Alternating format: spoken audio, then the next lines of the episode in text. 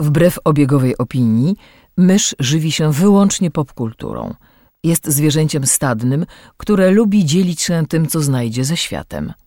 Jej naturalnym sposobem komunikacji jest przerywany śmiechem słowotok. Słuchacie podcastu Myszmasz.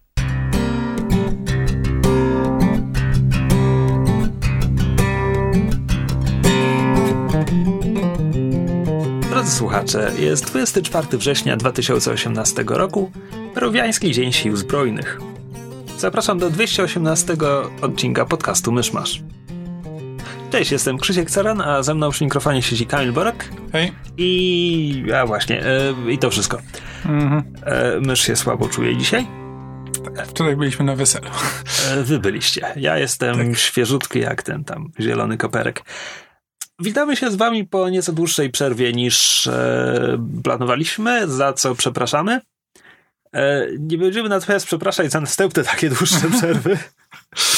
tak. Bo musimy sobie spojrzeć prawdzie w oczy, a prawda jest taka, że e, bycie dorosłym jest beznadziejne i jesteśmy zaskakująco zajęci. E, co, co nie oznacza, że jesteśmy zbyt zajęci, żeby nagrać podcast, tylko jesteśmy zbyt zajęci, żeby z, zrobić coś, żeby mieć o czym nagrać podcast. W sensie, tak. ja teraz trochę czytam, zdecydowanie mniej oglądam czegokolwiek, mhm. a w gry komputerowe prawie nie gram. Zresztą nieważne, mamy o nich inny podcast. Mieliśmy mieć o nich inny podcast. E, więc puenta jest taka, że Myszmasz, który kiedyś szczyciliśmy się, że był tygodnikiem, potem z konieczności stał się dwutygodnikiem, e, teraz będzie nieregularnikiem. Tak. Niestety. E, zamieniamy, zamieniamy się w podcast okazjonalny.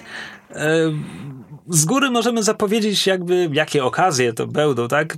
Jak będzie film komiksowy w kinach, na 99% no tak. pójdziemy, nagramy. Jak, jak będą nam dawać nowe Gwiezdne Wojny, też. To nie znaczy, że będą tylko, będzie pięć odcinków rocznie.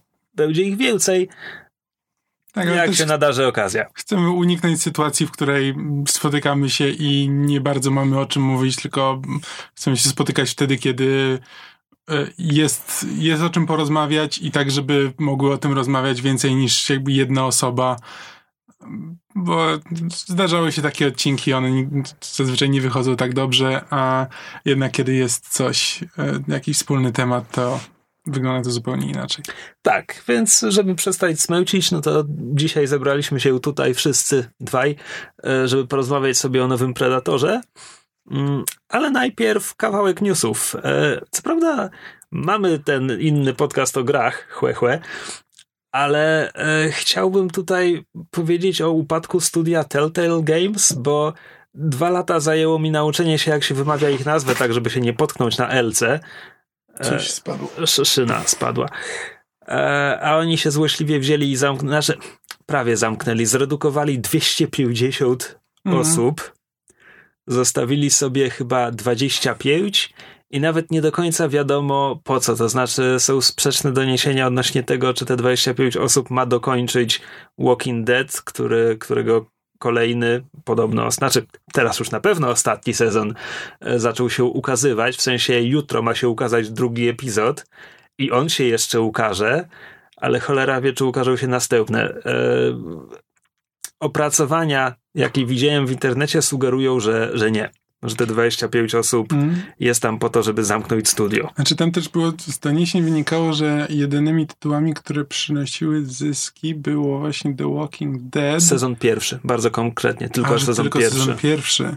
A to ja źle zrozumiałem tego newsa. I, I że potem podobno Minecraft? Da, tak, i Minecraft też sezon Co pierwszy. Trudno mi uwierzyć, no ale znaczy, z drugiej no, strony Minecraft. Minecraft to Minecraft jakby. To... No, myślisz sobie tak, no ale, ale myślisz sobie też, że Batman to Batman i a jednak nie.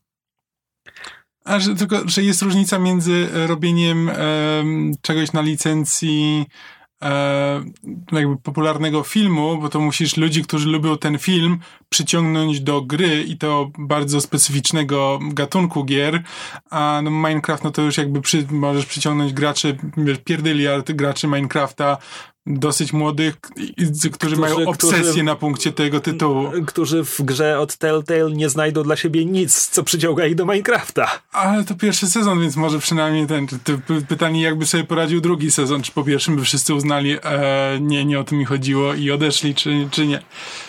No, to już inna sprawa. No, jest, ale, jest to, ale to mnie fascynuje, że jeśli to są jedyne tytuły, które przynosiły zyski, to jakby jaki pomysł na rozwój miała ta firma, jakby produkując dziesiątki kolejnych e, na licencji, zalewając rynek tytułami, w które jakby nikt nie gra i jakby znaczy nie wiem, no, przynajmniej ja z, to jest anegdotyczny dowód czegokolwiek, ale mnie jakby ilość tej, tej lówek tak przytłaczała, że po prostu nie grałem w żadną, bo nie miałem, że nawet nie chodziło o to, że może jakby to była jedna i jakby wychodziły okazjonalnie, to to by było wydarzenie. Chciałoby mi się w to zagrać. A ponieważ ciągle była jakaś telltale'ówka i tych telltale'ówek było y, kilka naraz zawsze chodziło, to zupełnie jakby straciłem nawet. To, to właściwie nie chce mi się tego nadganiać, bo, bo nie ma sensu. To nie jest fenomen kulturowy, o którym z kimś można porozmawiać, bo też no, jak masz trzy tytuły naraz, które są jakby bardzo podobne, no to mm, strzelasz, kto akurat będzie grał w jeden z tych trzech. Nie bardzo jest z kim rozmawiać. Ten, to, tego ci nie dało utrzymać. Nie, nie, nie, widzę, jak oni chcieli to, chcieli się rozwijać. No właśnie, oni, oni zdecydowanie poszli w ilość, nie w jakość. E, I też mówisz, jak oni chcieli się rozwijać. No, problem polega na tym, że oni się nie rozwijali. To znaczy, mm. każda kolejna gra po pierwszym sezonie The Walking Dead była powtórką z pierwszego sezonu The Walking Dead i to pod względem znaczy, fabularnie jasne, były inne światy, inne postaci i nie wszystkie te tytuły były tak depresyjne jak The Walking Dead, ale mechanizmy, żeby, żebyś e, polubił postaci, żeby zaczęło ci na nich zależeć, żebyś się przejął, kiedy któraś z nich ginie, mechanizmy były te same. Um, pod, pod względem mechanicznym tego, jak te gry wyglądały, jak się w nie grało, wszystkie były te same. E, oni jakby w tym momencie, no oni wciąż robili gry na tym samym silniku, co, co ten. Mm. Teraz chyba na ostatni sezon go trochę ulepszyli, ale zasadniczo to był wciąż ten sam silnik. E, no a przecież ten pierwszy sezon Walking Dead wyszedł prawie dekadę temu. Tak, a przy tym to nie jest też tak, że to ten pierwszy sezon właśnie Walking Deadów to był, że tak powiem z angielska jakiś piorun w butelce i nie dało się powtórzyć sukcesu tej gry, że po prostu to był taki wyjątkowy przypadek, tylko widać, że jak Dontnod zrobiło Stranger, e, nie Stranger Things, co ja mówię, Life is e, Strange, Life is Strange. To jakby i, i wymyślili coś ciekawego z tym gatunkiem. Jakby wzięli, wzięli jakby gatunek tych, tejtelowych interaktywnych filmów e, i zrobili z nim coś ciekawego. I, na tym, I się okazało, że da się z tego, da się to przekuć na sukces a Telltale był bardziej zainteresowany odcinaniem kuponów od kolejnych e, licencji filmowo, growo, e, serialowych i no nikogo to nie obchodziło. Tu, tutaj jest też ten element, którego ja kompletnie nie, nie rozumiem, bo ty mówisz odcinaniem kuponów, ale te opracowania, które czytałem sugerują, że oni musieli płacić, żeby skorzystać z tych licencji i dlatego żadna z tych gier nie zarabiała? Właśnie, e, nie, nie wiem. Oni liczyli po prostu, że w którymś momencie trafią na ten hit, który, że jedna z tych licencji zażre Zażre tak jak pierwszy tak, sezon Walking tak Deadów. pierwszy sezon Walking Deadów i na, tym, i na tym pojadą dalej, że jeśli no. wypuszczą 10, to z tych 10 jeden będzie hitem. Roz, rozumiem też, że rozumiem. Potrafię sobie wyobrazić punkt widzenia e, zarządców tej firmy, którzy sobie myślą, no pierwszy sezon The Walking Dead był hitem, cały czas robimy to samo, czemu te następne nie są hitem? E, no tak. No to, to mimo wszystko to smutna historia jest, ale z drugiej strony ja też ewidentnie się wypaliłem, jeśli, jeśli chodzi o Telltale'ówki, no bo jakby 10 lat temu jakbyś mi powiedział, że ktoś wydaje przygodówkę z Batmanem, to mhm. ja bym w to na pewno zagrał. Ja wciąż w to nie zagrałem, chociaż gdzieś tam na horyzoncie majaczy myśl, że hej, czemu nie, teraz pewnie będą jakieś wyprzedaże. To jest taki strasznie dziwny mechanizm, że no wyszedł ten, że wychodzi na przykład taki Batman i teoretycznie to jest interesujący pomysł, ale też sobie myślisz, że no, i wszędzie czytasz, że no, ten Batman, no to, to jest taka telltale'ówka. I wygląda dokładnie tak samo jak poprzednie, więc po co masz, gra, po co masz w to zagrać? Mimo, że ostatnia telltale'ówka, w którą grałeś, była, jak sam powiedziałeś, dekadę temu. E, nie, nie. Znaczy, no przynajmniej w moje, ja mówię teraz, mówię ty, ale mam na myśli siebie, jakby to było ty takie e, wycelowane w przestrzeń.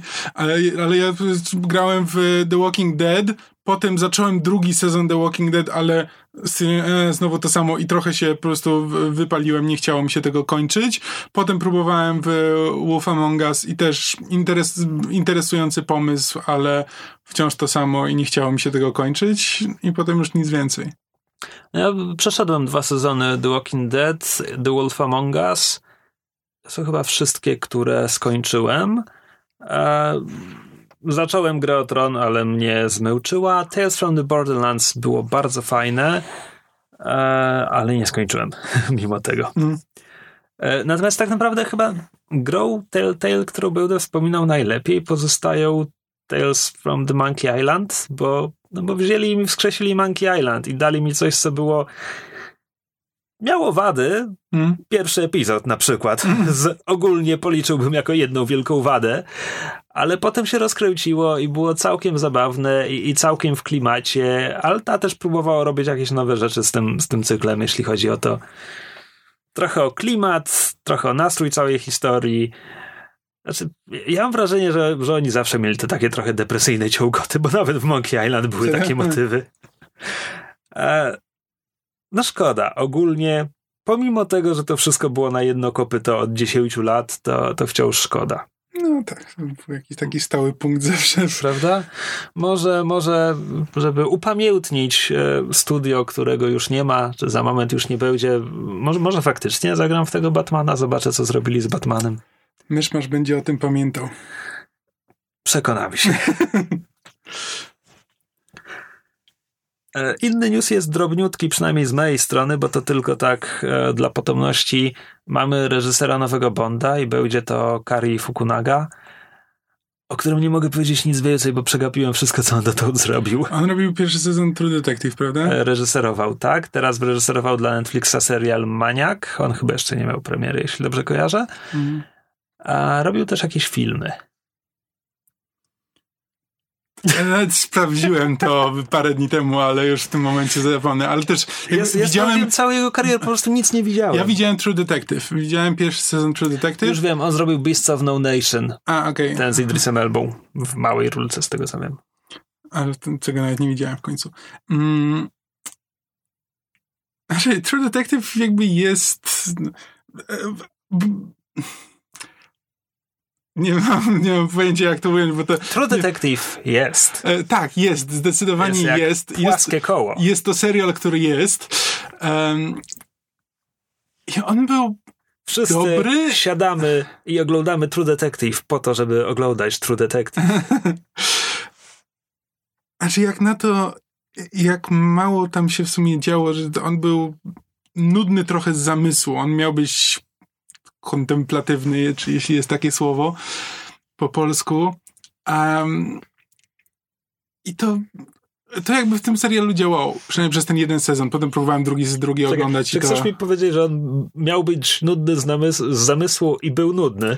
Ale był w interesujący sposób nudny. Znaczy był w taki sposób, że jakby przy...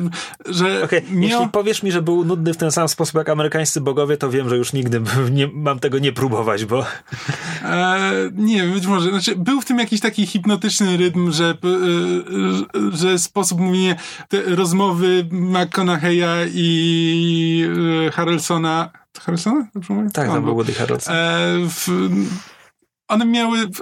One jeśli nie niosły w sobie dużo treści, to po prostu się ich interesująco słuchało i było tam parę fajnych motywów, nawiązań do Lovecrafta i byłem zaciekawiony do czego, do, do czego to dąży. Trochę byłem rozczarowany finałem, ale zasadniczo całkiem przyjemnie wspominam ten serial. Nie mam zielonego pojęcia, jak to się może przełożyć na Bonda. Jak właściwie mam traktować to, czym był e, True Detective w kontekście tego, czym może być Bond. Eee, to znaczy... Nie mam zielonego pojęcia. Jedyne, co mogę powiedzieć, to, że wygląda na to, z tego co wiem o Fukunadze, wydaje mi się, że to jest twórca, który ma swój charakterystyczny styl i interesują go charakterystyczne motywy i robi rzeczy charakterystyczne. Oni właśnie wywalili jednego reżysera, który robi charakterystyczne tak, tak. rzeczy. Więc nie mam pojęcia, o co im chodzi. Im, czyli brokolim, producentom Bondów. Nie wiem, może już... Nie, bo... E, oni nie zaczęli chyba nawet kręcić tego Bonda. Nie, oczywiście, że nie. Oczywiście, że nie. E, to, co zrobili, to zatrudnili z powrotem Purvisa i Wade'a, czyli duet scenarzystów, którzy pracują przy Bondach od nawet nie wiem jak dawna, chyba, chyba maczali palce w scenariuszach wszystkich Brosnanów i, mm. i e, Kregów. Czemu, czemu zapomniałem, jak nazywa się aktualny twórca roli Bonda? On gra tę rolę od 12 lat. Czy ty sobie to wyobrażasz? No, matka święta, prawda? jesteśmy tacy starzy. I zrobił tylko cztery filmy w tym czasie. Leń. Jeśli o mnie chodzi, to kończy. Nie, to nie mam nic ciekawego do powiedzenia, tak. To będzie taki reżyser i nie wiemy, co to znaczy. No dobra, to przechodzimy do przeglądu tygodnia, ale to będzie chyba dosyć jednostronny przegląd. Także będę się streszczał, żeby za długo nie, nie monologować. Um, wszystkie te moje odczucia zanikną jak łzy w deszczu. Aha. E, przepraszam, to jedyne, co mi przyszło do głowy, kiedy powiedziałem monologować. Um, chciałbym zacząć od książki, ponieważ przeczytałem coś intrygującego. Przede wszystkim autorstwa intrygującego autora. E, nie wiem, czy słyszałeś kiedyś o nie, nie. nie będę próbował odmienić tego imienia, więc zdanie musi brzmieć: Czy słyszałeś kiedyś o. Nie, to wciąż było źle. Hannu Rajaniemi. Czy mówić to coś nazwisko? Um, tak, nie, nie. E, ja nawet nie jestem pewien, czy to się wymawia Raja, ale Rajaniemi jak, dobrze, jak to, jak to brzmi w mianowniku? No, Hannu Rajaniemi. A, dobra, myślałem, to jest mianownik. próbowałeś to odmieniać. Dobra. Nie, nie, to jest mianownik. Widzisz, czemu nie próbowałem tego odmieniać. Tak. E, słuchaj, to jest fiński autor, który mieszka w Wielkiej Brytanii i pisze raz po fińsku, raz po angielsku, jeśli dobrze zrozumiałem, a może w większości po angielsku. W każdym razie przeczytałem jego najnowszą powieść pod tytułem Summerland. To jest już któraś kolejna książka, po którą sięgam, dlatego że poleca ją Warren Ellis, scenarzysta komiksowy, którego bardzo lubię. I ja wciąż nie wiem, czy to jest dobry pomysł, w sensie, czy, czy to, że lubię rzeczy, które pisze Warren Ellis, przełoży się na to, że będę lubił rzeczy, które czyta Warren Ellis. Poprzednią była ta stacja centralna Laviego Tidara, która była intrygująca. E, no więc Summerland Hannu Rajaniemiego. Rajaniemiego. E, Summerland jest intrygujący. Aha. Słuchaj, jest to thriller szpiegowski, którego akcja toczy się w latach 30. alternatywnej historii naszego świata, mhm. a przy okazji jest to powieść fantazy. Mhm. Ponieważ tutaj gdzieś na początku XX wieku e, brytyjscy badacze E, zaczęli zgłębiać funkcjonowanie zaświatów, bo Marconi wynalazł radio i okazało się, że za pomocą radia da się kontaktować z umarłymi, ponieważ oczywiście, że tak to działa. E, I w ogóle kosmologia tego świata jest dziwna, bo tam oczywiście wszyscy umierają, tak? Ale, ale ci Brytyjczycy, kiedy zorientowali się, że da się porozumieć z tą drugą stroną, można zacząć tam udzielać rad drugiej stronie, bo taki normalny zmarły, on bardzo szybko zatraca się w tym eterze nicości czymś tam, ale jak się do niego gada przez radio, to on zaczyna coś o sobie dłużej, dłużej się utrzymuje w formie i tak dalej. I, i w ten sposób ziarnko do ziarnka oni zbudowali sobie własne zaświaty ten tytułowy Summerland. To jest, to jest kraina, do której udają się e, obywatele Imperium Brytyjskiego po śmierci. E, I to jest thriller szpiegowski, ponieważ e, no więc to są zaświaty brytyjskie. Mhm. E, tymczasem uważaj, Związek Radziecki zbudował sobie maszynę różnicową, która jest zasilana duszami zmarłych, które wchodzą w mhm. taki wielki kolektyw jednomyślny i, i pierwszym z tych zmarłych był oczywiście Lenin, ale potem Aha. dołączyli do niego inni towarzysze. Okay. Więc, więc jest wielki radziecki e, wielomózg, który, który kieruje całym związkiem. Ale czyli to, że to są e, dobrane jednostki, czy po prostu setki tysięcy umysłów. E, to mają być dobrane jednostki, ale oczywiście partia uznaje to za wielką nagrodę mhm. dla, dla wybrańców. E, sami, sami Rosjanie niekoniecznie. Książka zaczyna się od tego, że brytyjska agentka e, próbuje wyciągnąć informacje od rosyjskiego agenta, który, który zdradził swoich, oddał się w ręce Brytyjczyków. no i informuje ich, że Brytyjczycy mają w swoich szeregach Kreta, podwójnego agenta. Żeby było zabawniej, e, brytyjski wywiad dzieli się na dwór, jak to szło? Dwór zimowy i dwór letni. Dwór zimowy to jest ten w naszym świecie, a dwór letni to są zaświaty. Mhm. E, I ten kret jest w zaświatach, że to jest, e, to zły duch jest. Po czym żeby było jeszcze zabawniej, akcja powieści toczy się dwutorowo. Z jednej strony z perspektywy głównej bohaterki, głównej, z perspektywy tej agentki, z drugiej strony właśnie z perspektywy Kreta, tego brytyjskiego ducha, który dostarcza informacje e, Rosjanom, e, dzięki czemu możemy dowiedzieć się, jak do tego doszedł, co wydarzyło się w jego życiu. Bardzo dużo tej książki dotyczy, dotyczy tego, jak ci ludzie zapatrują się na te zaświaty. E, ten kret ma długie przemyślenia na temat tego, jak świadomość, że śmierć nie jest końcem, e, wpłynęła na, na życie doczesne.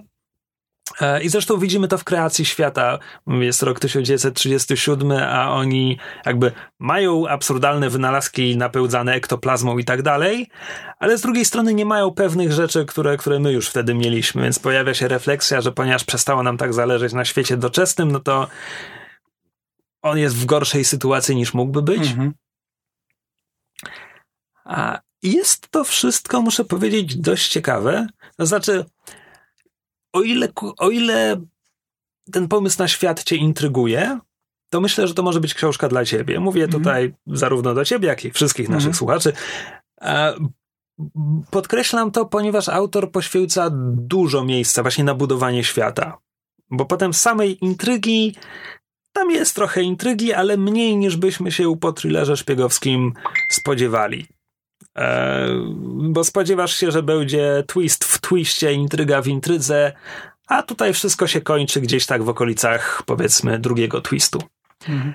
E, do tego miałem problem z trzecim aktem, w sensie finałem powieści, ponieważ tam wchodzimy bardzo głęboko w kosmologię tego świata i tak jakby żeby nie powiedzieć zbyt wiele, gra zaczyna dotyczyć czegoś innego niż wcześniej. Mhm. Dotąd to było, czy złapią szpiega, czy nie złapią szpiega, a w finale jest nagle coś zupełnie innego, zupełnie innej bajki i, i nie byłem przekonany do tego pomysłu. To chyba, to chyba wszystko, co, co chcę powiedzieć. Może tylko dodam, że e, ciekawym pomysłem jest. E, ciekawym pomysłem są figury z prawdziwej historii, które wprowadza tutaj autor. Bo z jednej strony może dziwić na przykład to, że tym wynalazcą, który to wszystko rozpoczął, jest tutaj Marconi, bo jakby każdy inny piszący tę książkę skupiłby się na Tesli, bo Tesla jest modny. E, premierem Wielkiej Brytanii w tym momencie jest to jest H.G. Wells, tylko nie do końca. To znaczy jest jest ewidentnie jakby Wellsem, bo jest, kiedyś był autorem powieści science fiction, ale potem poszedł w politykę. Jest ukryty pod imionami nieślubnych dzieci Wellsa, jeśli dobrze kojarzę. Postać w książce nazywa się Herbert Bianco West. Mhm. A, no, także ciekawa rzecz. Um, jeszcze raz Summerland autorstwa Hannu Rajaniemiego. Nawet tego nie przeczytałem tym razem, mhm. przez co być może to przekręciłem.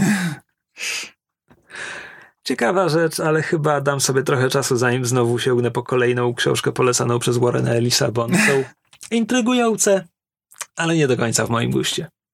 Ponieważ w tym tygodniu nie widziałem żadnego filmu, o którym chciałbym powiedzieć, ani serialu, a jak już wspominaliśmy, mamy podcast growy, który, który nie jest. On kiedyś wróci. E, gdzieś kiedyś wróci. Prawdopodobnie jak co po niektóre osoby się skończą przesiedlać. E nie mam pojęcia, o kim mówisz. Um, Pozdrowiłbym ją, ale ona nas nie słucha. o kim możemy mówić? E, ale no, kiedyś może do tego wrócimy, ale w międzyczasie, ponieważ e, już raz był taki precedens, że mówiłem w Myszmaszu o grze, która niekoniecznie musi być dla graczy typowych. E, więc mogę powiedzieć o Anavowed, e, której jest dosyć... To jest przygodówka autorstwa studia Wadget Eye, którzy specjalizują się w tworzeniu gier, które wyglądają jak klasyczne przygodówki, tylko mechanicznie starają się unikać e, wielu problemów, e, które trapiły e, przygodówki w kwestii na przykład logiki pewnych rozwiązań, e, polowanie na piksele, klikologii, klikania dziesięciu rzeczy, żeby móc, żeby, żeby powiedzieć postaci, że nie, nie ma teraz podnieść tego przedmiotu, tylko ma wcisnąć guzik na tym przedmiocie i tak dalej, i tak dalej. Ja bym tylko tutaj dodał, bo powiedziałeś przygodówki, które udają te klasyczne. Przypominam, mamy rok 2018, więc klasyczne przygodówki można różnie rozumieć, więc żeby ktoś jakby nie skonał z szoku, e, mowa bardzo konkretnie o wyglądzie przygodówek z pierwszej połowy lat 90. To tak. znaczy, to są wszystko wielkie piksele. Tak, bardzo ładny pixel art. 16-bitowy, czy ile tam jest tych, tych bitów w tym. Ale tak, piksele na pikselach. Tak. Um, ale, ale robił to bardzo ładnie. Znaczy, to, to są piksele, które są, e, które są bardzo ładnie złożone. Um, i, teraz, I teraz wypuścili nową grę, która, mm, która dalej ma ten, e, ten gatunek już dosyć archaiczny ewoluować powoli. Um, Unavowed, e, jeśli chodzi o koncepcję, to nie ma w sumie nic ciekawego. To jest taki typowy świat urban fantasy, e, w którym po prostu mamy powiedziane, że większość rzeczy, o których, o których krążą legendy, istnieją. E, różne duchy, zjawy, wróżki, demony i tak dalej, gdzieś tam są. A Unavowed to jest organizacja, która, która E, tam istnieje w różnych tam odłamach na całym świecie i próbuje e, dopilnować tego, żeby te wszystkie potwory nie zrobiły krzywdy ludzkości.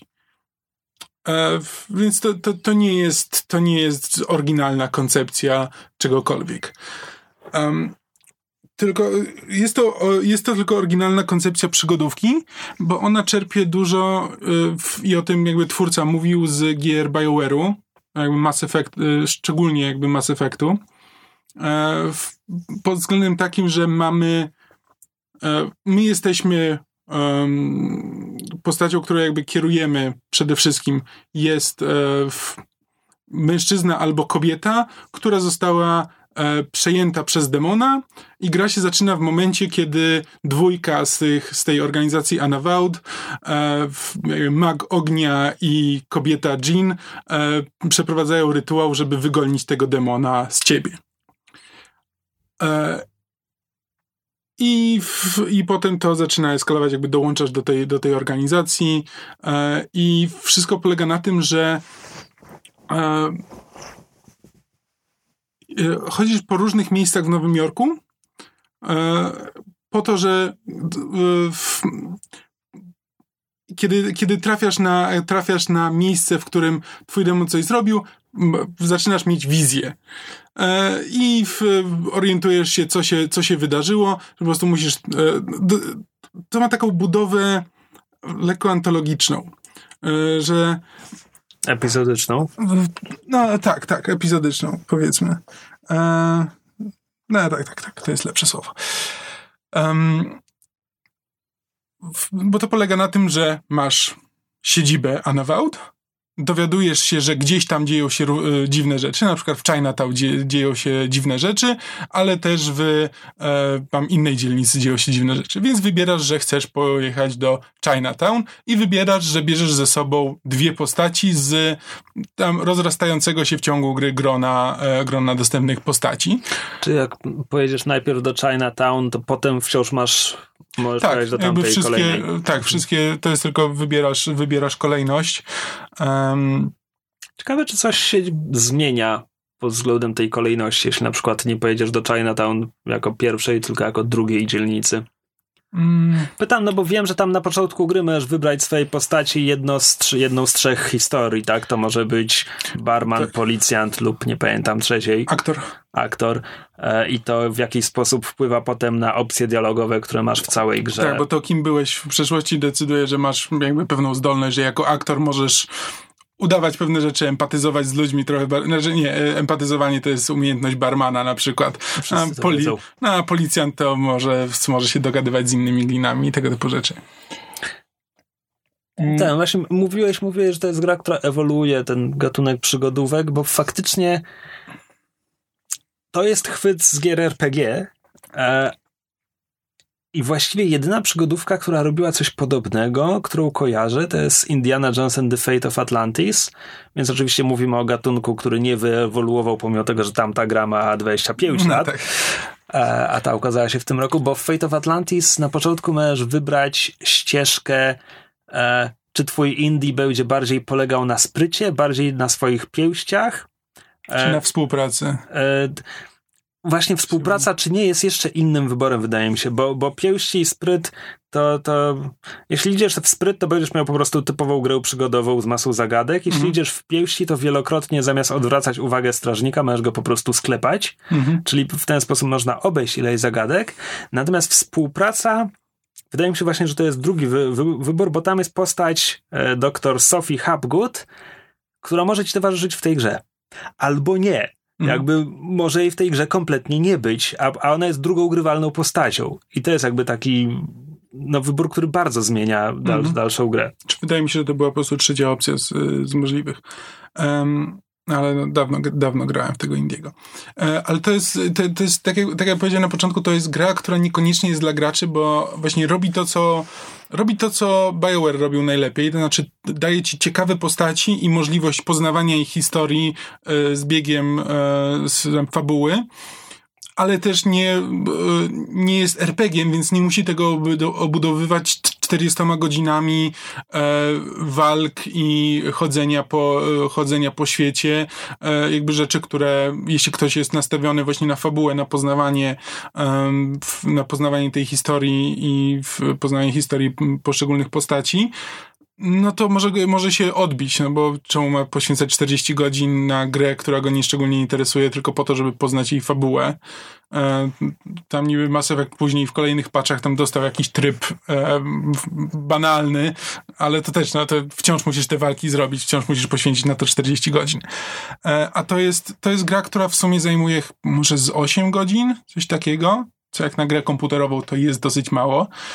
Mm, i jakby większość tego to jest, e, to jest fabuła, to jest historia, e, bo to są dialogi z, dialogi z postaciami, to, to jest rozwijanie fabuły, plus trochę zagadek, ale te zagadki no właśnie, nigdy to, to nie chciałem, są... to chciałem zapytać, bo to jest gra, która wygląda jak oldschoolowe przygodówki, to jest gra, która kompletnie nie jest napisana jak oldschoolowe przygodówki, a jakie ma zagadki? Znaczy, trzeba łączyć gumowego kurczaka z liną? Zazwyczaj, zazwyczaj nie. Zazwyczaj masz dosłownie parę przedmiotów w swoim ekwipunku, więc nie musisz, wiesz, nie musisz się przebijać przez 15, y, przez 15 przedmiotów i zastanawiać się, co teraz wymyślili twórcy. E, możliwości są dosyć logiczne. Jest parę momentów, kiedy, kiedy mm, po prostu zaczyna się logika, e, logika gry komputerowej. Jest moment, w którym musisz zagotować, e, zagotować wodę. Musisz po prostu mieć wrzątek. I e, zdobycie wrzątku to jest, e, to musisz pójść, e, musisz biegać po całym Chinatown, żeby ktoś ci ten wrzątek ze, zechciał zagotować. Co się dzieje, jeśli masz ze sobą maga ognia? Bo mam bardzo proste rozwiązanie tej zagadki, jeśli towarzyszy ci mak ognia. A no, miałem ze sobą przez cały ten. E, nie pamiętam, nie pamiętam. W każdym razie są tego typu, tego typu różne dziwne rzeczy. E, I też gra bardzo się zmienia właśnie w zależności od tego, kogo weźmiesz ze sobą e, na, dane, na daną wyprawę. Bo to jakby tak przed każdym tym rozdziałem, przed wizytą w każdej dzielnicy możesz wybrać dwie osoby, które będą ci towarzyszyły. E, I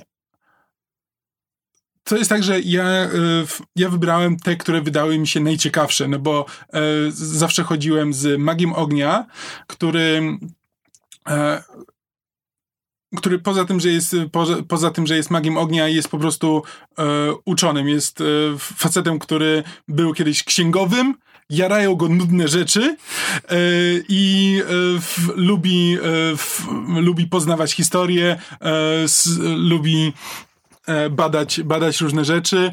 Jedną z jego umiejętności, e, co jest właśnie jedną z, jedną z rzeczy, która mnie urzekła, która mnie przekonała do tej gry, to jest to, że jako mag ognia potrafi przeczytać każdy tekst, który został kiedykolwiek w historii spalony.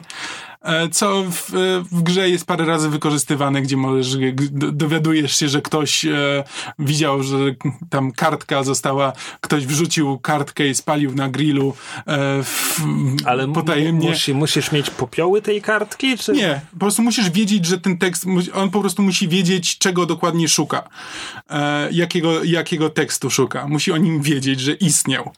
Okej, okay. zastanawiam się, co by było, gdyby pojechał tam, gdzie stała biblioteka aleksandryjska, ale nieważne, zapewne. Ale on, on, na tym, on na tym spędza większość dni. Jak schodzisz do niego do piwnicy, kiedy jesteś e, w bazie, to on zazwyczaj czyta właśnie jakieś stare teksty, jakieś sumeryjskie teksty A, okay. i tego typu rzeczy. Okay. A jeszcze mm. mówiłeś, mówiłeś o poznawaniu postaci. E, czy ta gra ma pełny voice acting? Tak. E, poza jakby twoją postacią, która nie mówi, no tak, bo to trzeba by nagrać sześć ścieżek dialogowych. Mm -hmm.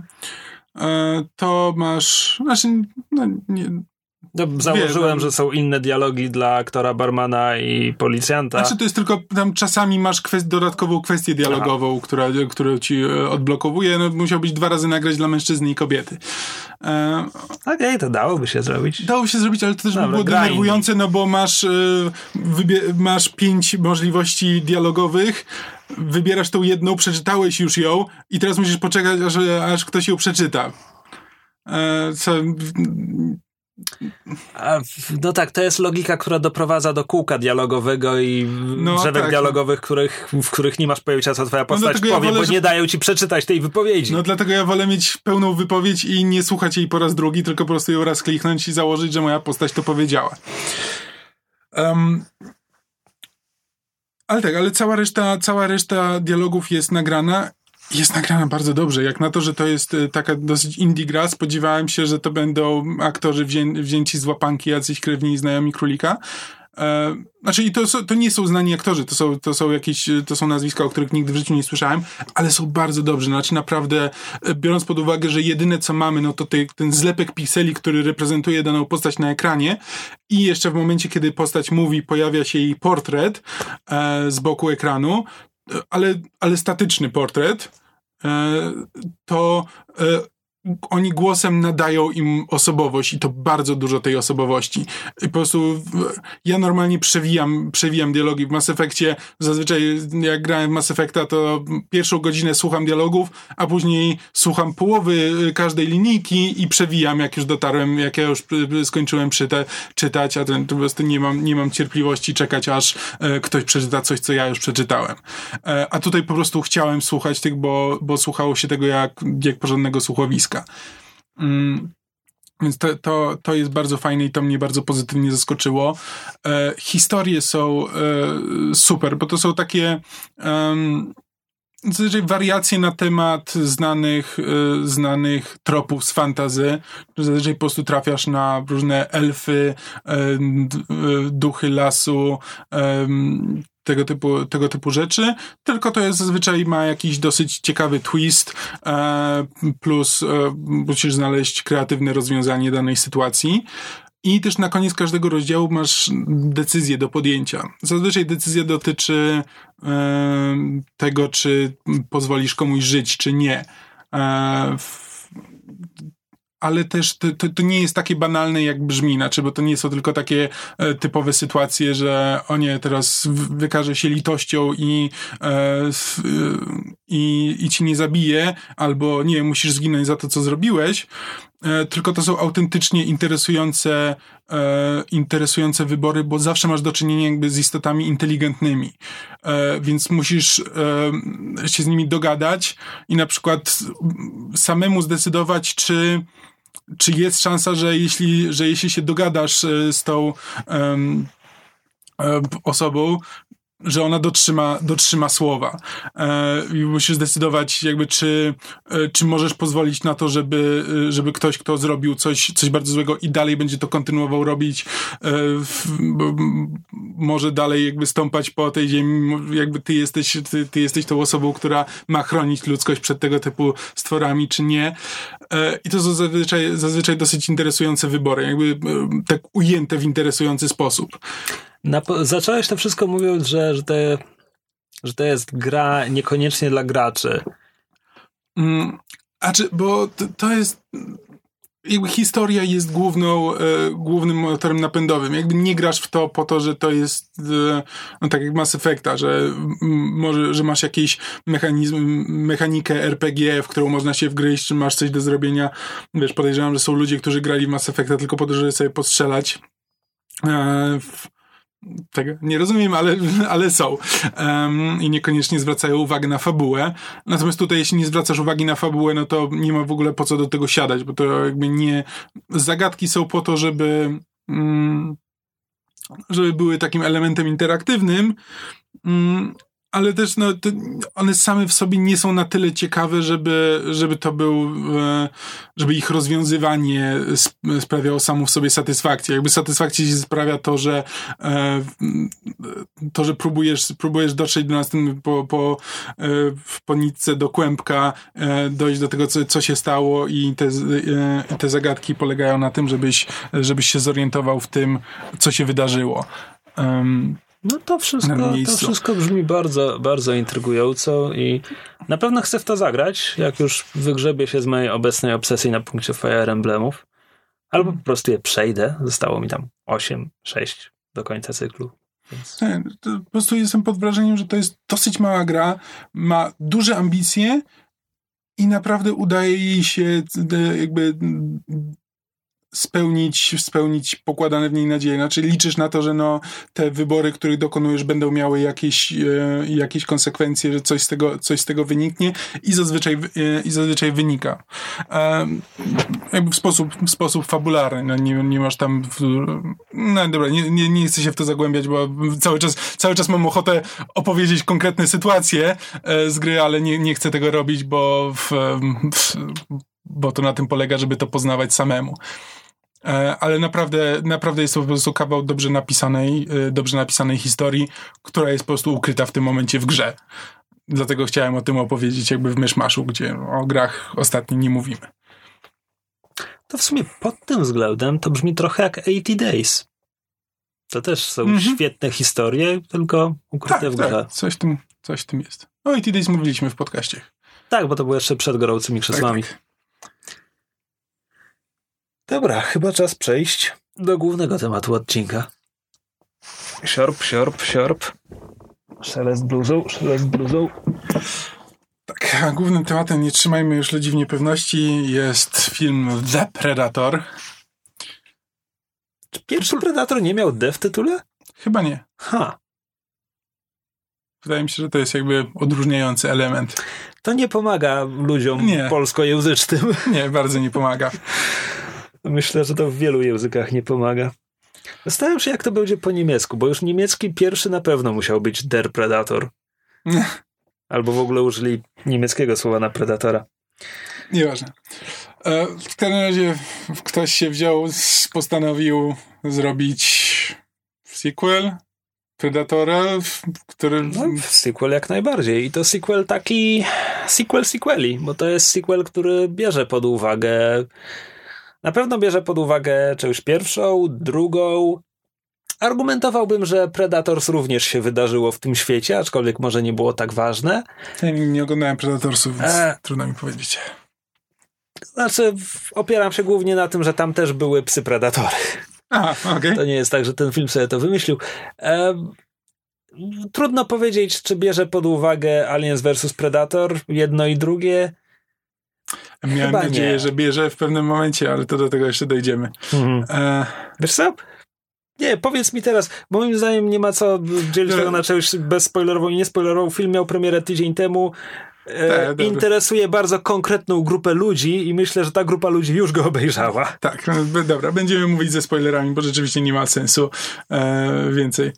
E, e, no, to zaczynamy w tym momencie od końca, bo jakby w, w końcowej scenie e, jednym z, jak tylko otwierała się ta, ta kapsuła, w której Co, była... Liczyłeś na aliena tam? Czy? Tak, myślałem, że... Znaczy, rozważałem taką opcję, że mógłby z tego, że mógłby z tego wyskoczyć po prostu facehugger. Znaczy, nie ukrywam, mi też przyszło to do głowy, ale miałem wrażenie, że coś, coś kojarzę, że...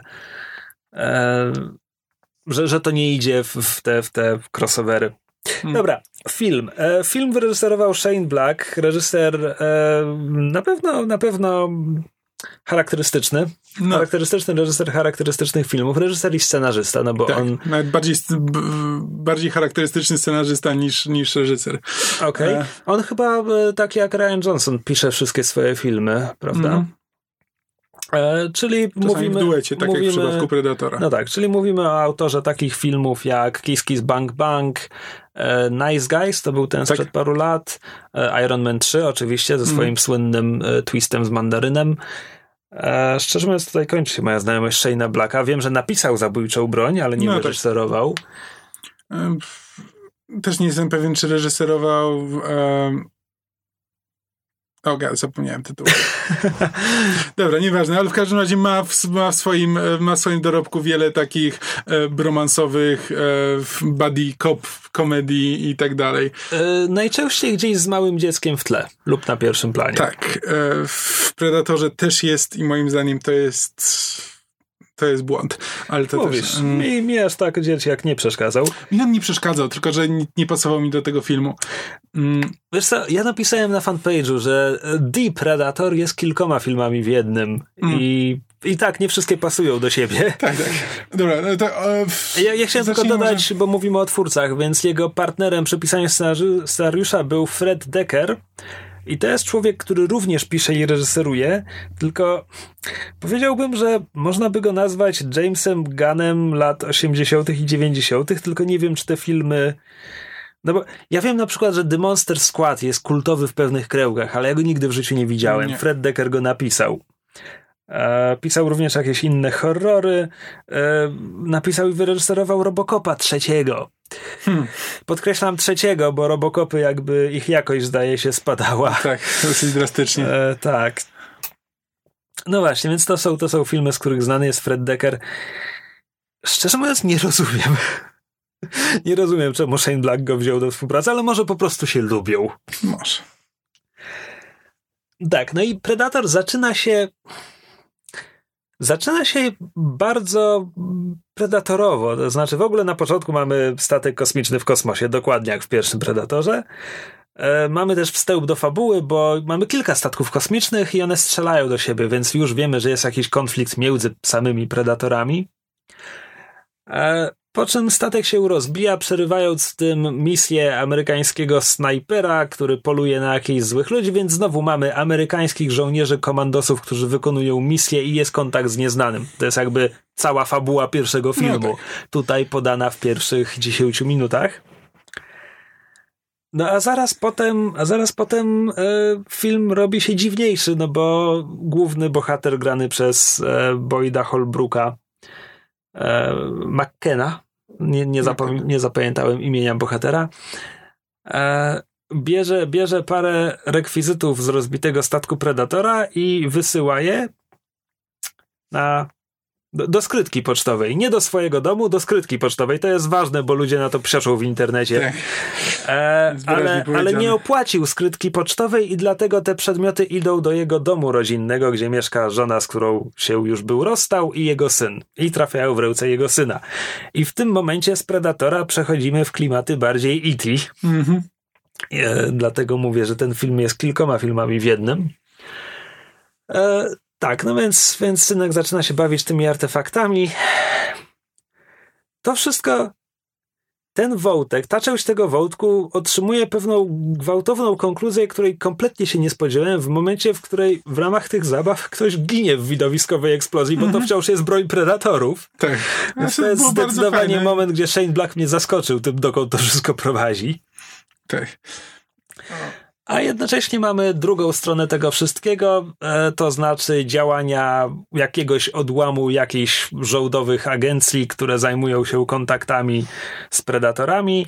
E, tutaj wchodzi żołdowy bohater grany przez Sterlinga K. Browna. Tak. Potrzebowałem chwili. E, która to żołdowa agenda ściąga panią biolog, graną przez Olivier Moon, ponieważ pani biolog napisała kiedyś jakąś pracę Coś tam o ewolucji. Tak, tak, tak. Co, co sprawiło, że znajduje się na liście ludzi, z którymi żołd skontaktuje się w razie kontaktu z obcymi. No i akurat tak się, tak się złożyło, że jest, jest potrzebna, dlatego ona jest tutaj wciągnięta. Opowiadam to wszystko, żeby podkreślić, że poza dzieciakiem to wszystko są, obe, to są, to wszystko są elementy obecne już w pierwszym Predatorze. W pierwszym Predatorze, co prawda, jeśli dobrze pamiętam, żołdowi nie mieli pojęcia o kosmicie, ale mamy ten wątek, że jest tam agent CIA, który kłamie Arnoldowi i jego mm. ludziom o tym, na czym właściwie polega ich misja. Więc te, te scysje pomiędzy prawdziwymi żołnierzami, a takimi, którzy jakby posyłają żołnierzy na śmierć, to wszystko jest w pierwszym filmie. To jest po mm. prostu jakby wyciąganie tych tematów, robienie z nim, z nim, z nich, z nimi remiksu. czegoś nowego, jakiegoś tak. remiksu, tak. A jednocześnie, a jednocześnie to nie są, to wciąż nie są wszystkie filmy, które mamy w tym filmie, mm. bo kiedy już McKenna spotyka swoich żołnierzy, bo żołnierze z początku szybko giną, no żołnierze, no. którzy towarzyszą mu przez resztę filmu, są weteranami, którzy są obecnie przymusowo leczeni z uwagi na różne dolegliwości psychiczne. Mhm. I tutaj wpadamy w trzeci film, który ja nawet nie wiem, co to jest. To jest coś pomiędzy parszywą dwunastką i lotem nad kukułczym gniazdem. Tak, coś, coś w tym jest. E, no bo tylko, że to jest to jest film który mógłby powstać w latach 90. I nie mówię tutaj o efektach specjalnych, które są lepsze, aczkolwiek jest parę ujęć, gdzie zaczynasz się zastanawiać. Mówię o tym, jak ten film podchodzi do właśnie wątków e, chorób psychicznych, mm. bo to są świry. I tak. używam tego słowa. Ja wiem, że to jest obraźliwe słowo, mm-hmm. ale to jest jakby. Ale nie tak potrafię tego inaczej nazwać, jakby... bo to jest ta ekranowa choroba psychiczna. Oni wszyscy są tak chorzy psychicznie jak Mardok z drużyny A, tej serialowej. Mm-hmm. To są po prostu zabawne świry. Kropka. Tak. Tam tak nawet jakby zespół Tureta jest sprowadzony do, po prostu do, do żartów z tego, że... Losowe przekleństwa. Tak. Thomas Jane rzuca, rzuca przekleństwami i to, jest, i to jest śmieszne.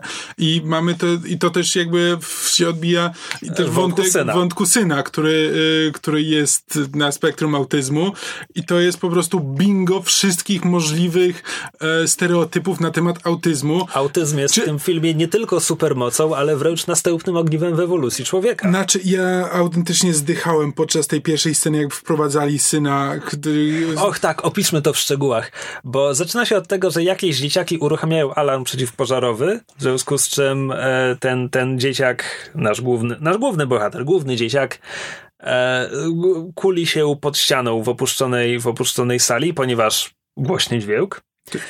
E, I, I, ja wiem, że owszem, tak, ludzie z autyzmem czasami tak reagują, tak. Tylko, że zaraz potem, kiedy alarm się urywa, on wstaje i ponieważ, ponieważ te łoboziaki, które uruchomiły alarm, potem jeszcze go gnębiły. Tak, ponieważ... ale, to jest jak, ale gnębiły, to jest też takie strasznie dziwne, bo to jest tak, że oni, yy, oni idą, widzą tego, tego dzieciaka jakby ewidentnie go znają, wiedzą że, wiedzą, że jest dziwny, więc o, chodź się z nim pobawimy, ale podchodzą do niego, on cały czas jest skulony i tylko, yy, i tylko jęczy, więc oni stwierdzają, że nie, on jest za dziwny i wychodzą praktycznie nic nie robiąc, jakby nic z tego nie wynika. Oni go nawet nie zdążyli pognębić. Oni tam rzucili, rzucili dwa słowa, stwierdzili, e, on leży i nic nie robi, więc teraz wychodzimy. Nic z tego absolutnie nie wyniknęło, poza tym, że zrzucają e, pionki szachowe na podłogę. Z, z, czterech różnych szachownic, po czym, i to jest koniec i, m, przedstawienia tego, tego y, bohatera, nasz, nasz bohater wstaje i y, z głowy odtwarza układ na wszystkich szachownicach, tak, wspierając to jest te prostu, To jest ten magiczny autyzm po prostu, który Hollywood uwielbia.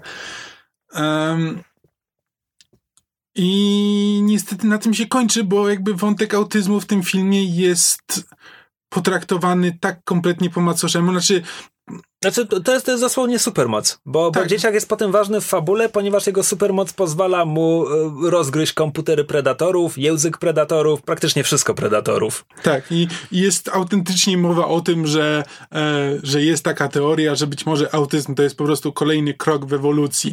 Co jest kurwa w ogóle niezrozumieniem ewolucji, jakby na czym, na czym polega ewolucja, ale już po prostu nie, to, to, to, to jest. Ten motyw po prostu sprawiał, że ja po prostu kisłem na tym filmie coraz bardziej, jak tylko on wracał za każdym razem.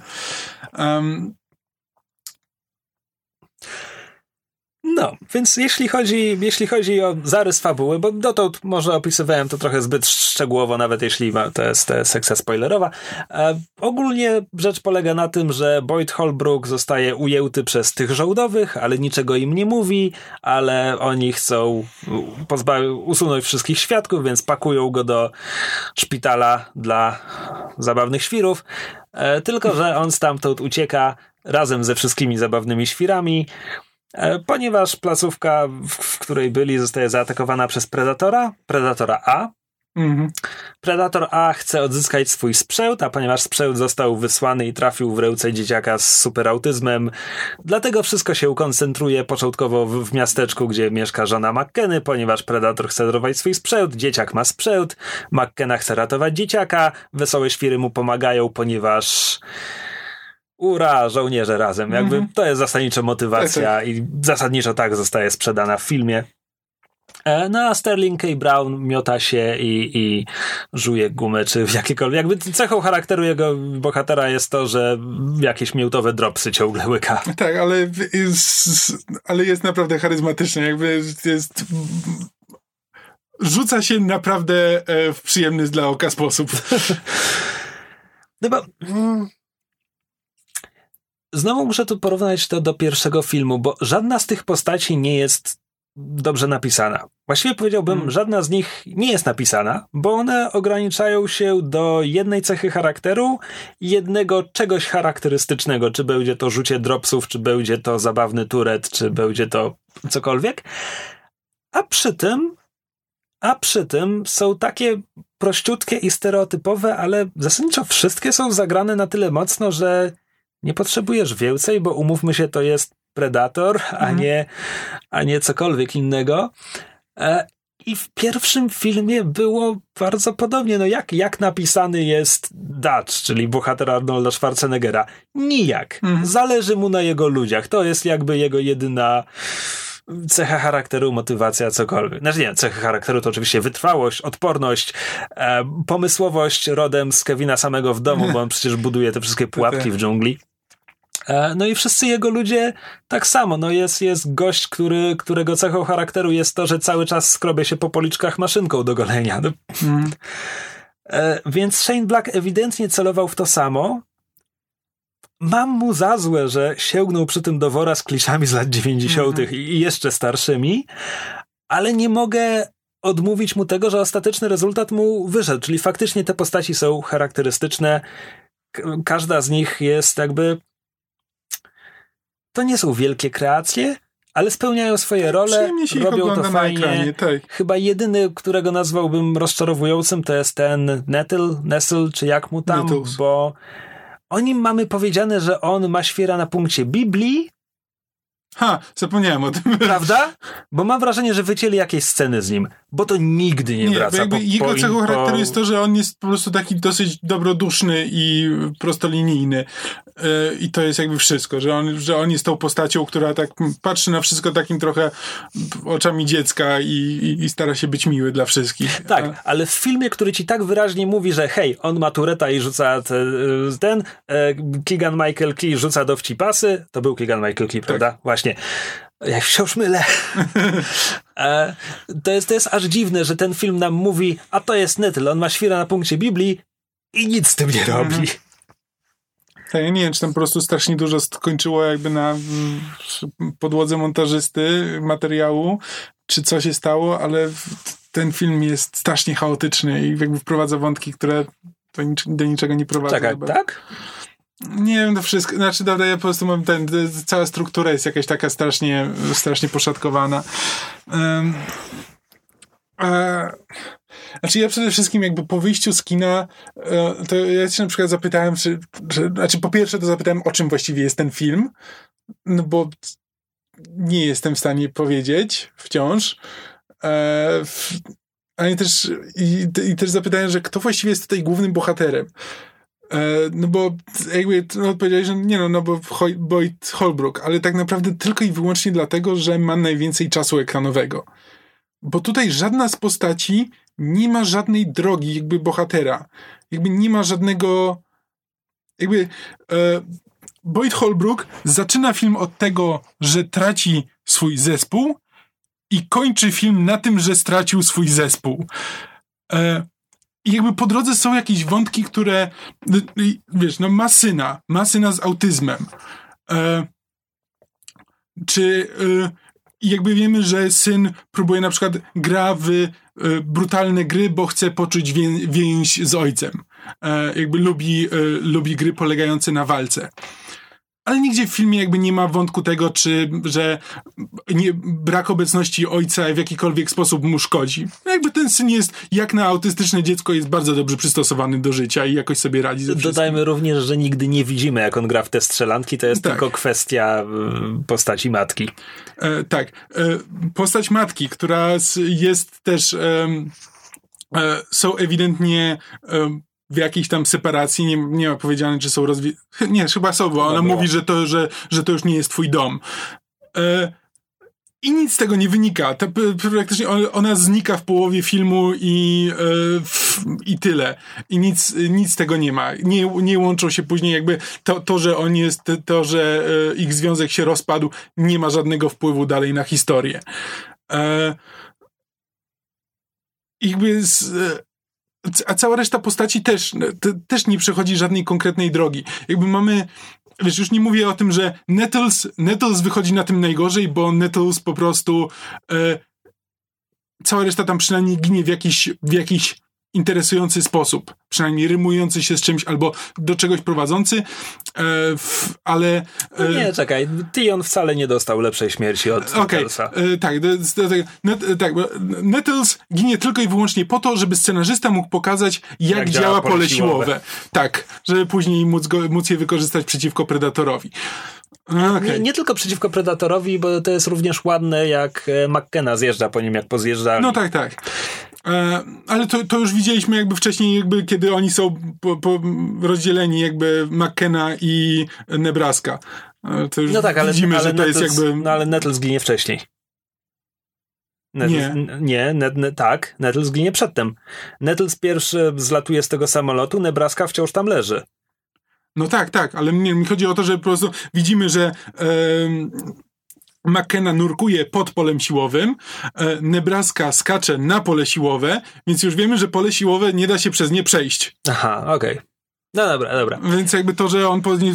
Ta, to znaczy, tak, jeśli, jeśli, jeśli, pytasz, jeśli pytasz o drogę bohatera, jedyna, jedyne co mogę ci tutaj rzucić jako trop, to jest, że tylko, że wtedy musiałbym powiedzieć, że film ma bohatera zbiorowego bardziej, no bo nasza banda zabawnych świrów na nowo odkrywa, że, że jest żołnierzami. Znaczy, tak, nie, znaczy, bo, bo, bo chciałbym przejść przez tych ludzi. Jakby tak, Nettles ginie po prostu w bez, bezsensowny sposób. E, Theon Greyjoy e, ginie, e, jedyne co mu się udaje to wypalić flarę, ale też nie, nie wiemy, on chyba sztuczkę magiczną na początku robił, prawda? Tak to też w żaden sposób nie wraca. Nie, nie wiemy, jaki on ma charakter, jest tchórzem, Czekaj, bo jest jednym z tych dwóch osób, charakter. które nie chcą cię... E, tak, jak, tak jak zafiksowanie Nettlesa na punkcie Biblii, tak o Teonie wiemy, że jest zafascynowany entropią, rozpadem rzeczy. Tak. To nigdy nie wraca. No właśnie, jakby jedyne co to e, e, udaje mu się wystrzelić flarę, zanim Predator go do końca zabije. I to jest, i to jest, to jest wszystko.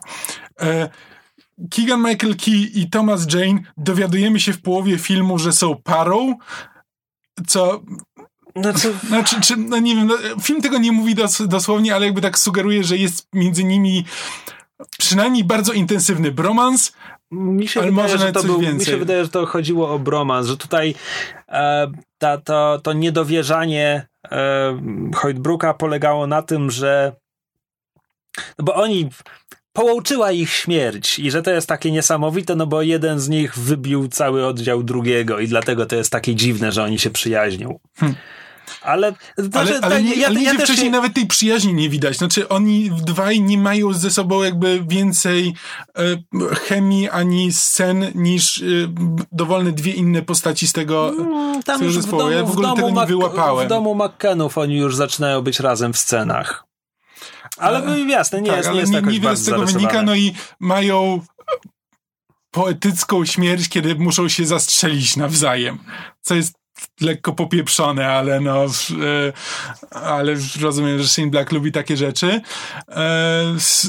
I co, Nebraska jeszcze tylko został który dowiadujemy się, jest najbardziej jakby emocjonalną z tych postaci, no bo dowiadujemy się na początku, że zabił oficera, a potem się dowiadujemy, że no to on jest, znaczy, że postrzelił na oficera, że on jest tym oficerem, bo próbował się, e, próbował się zabić, ale e, źle wymierzył i mu się to nie udało. I jakby końcem jego drogi jest to, że może popełnić to samobójstwo. Ale, ale to jest teraz heroiczne ale, tak, samobójstwo. ale tym razem heroiczne.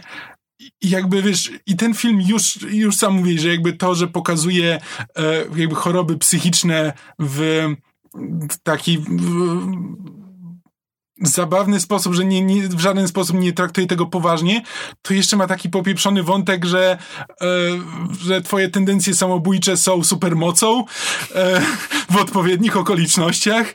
E, nie wiem, jakoś tak bardzo, bardzo mi to zgrzytało. E, I w ogóle ten film jest e, zaskakująco amoralny, co mi nie przeszkadza.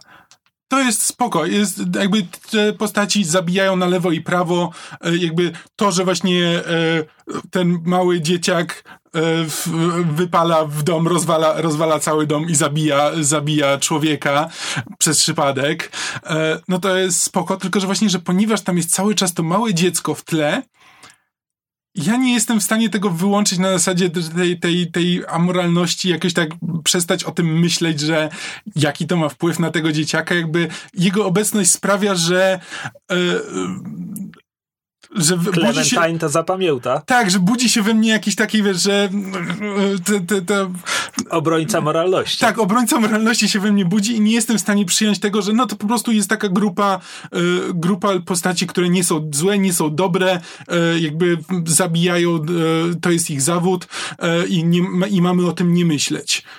I trudno jest mi o tym nie myśleć, kiedy przez cały czas się przewija dziecko. I nawet jest scena to podkreślająca, kiedy yy, Holbrook rozmawia ze swoim synem i mówi mu, że różnica między yy, zabójcą a żołnierzem jest taka, że zabójcy się to podoba co jest później jeszcze kompletnie odwrócone po to, żeby, e, żeby Shane Black mógł sobie napisać fajną, fajną kwestię na temat tego, że o, oszukałem syna, bo to mi się będzie podobało.